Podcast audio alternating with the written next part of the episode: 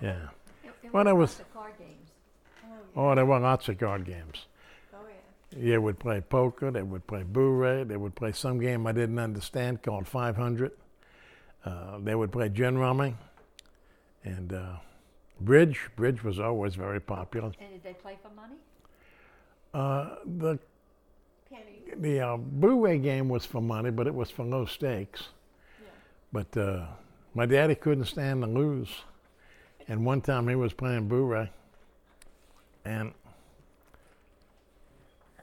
he was dealt the king, queen, jack, and nine of trumps.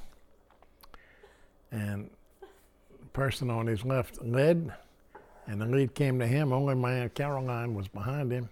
And he trumped with the nine of trumps, and she over trumped with the ten. She had the ace ten five times. And so she led the ace, and then she led some more trumps, and she took three tricks and won the pot. He says, I didn't even split the pot with king, queen, jack, and nine. and he lived another 40 years, and he talked about it for 40 years. Couldn't even split the pot with king, queen, jack, and nine. But the card games were serious. They were playing. We used to play cards all the time at my grandmother's house. We'd go over there with some degree of frequency for Sunday dinner and also for holidays. And one Christmas we were over there, and my daddy was involved in some hot card game.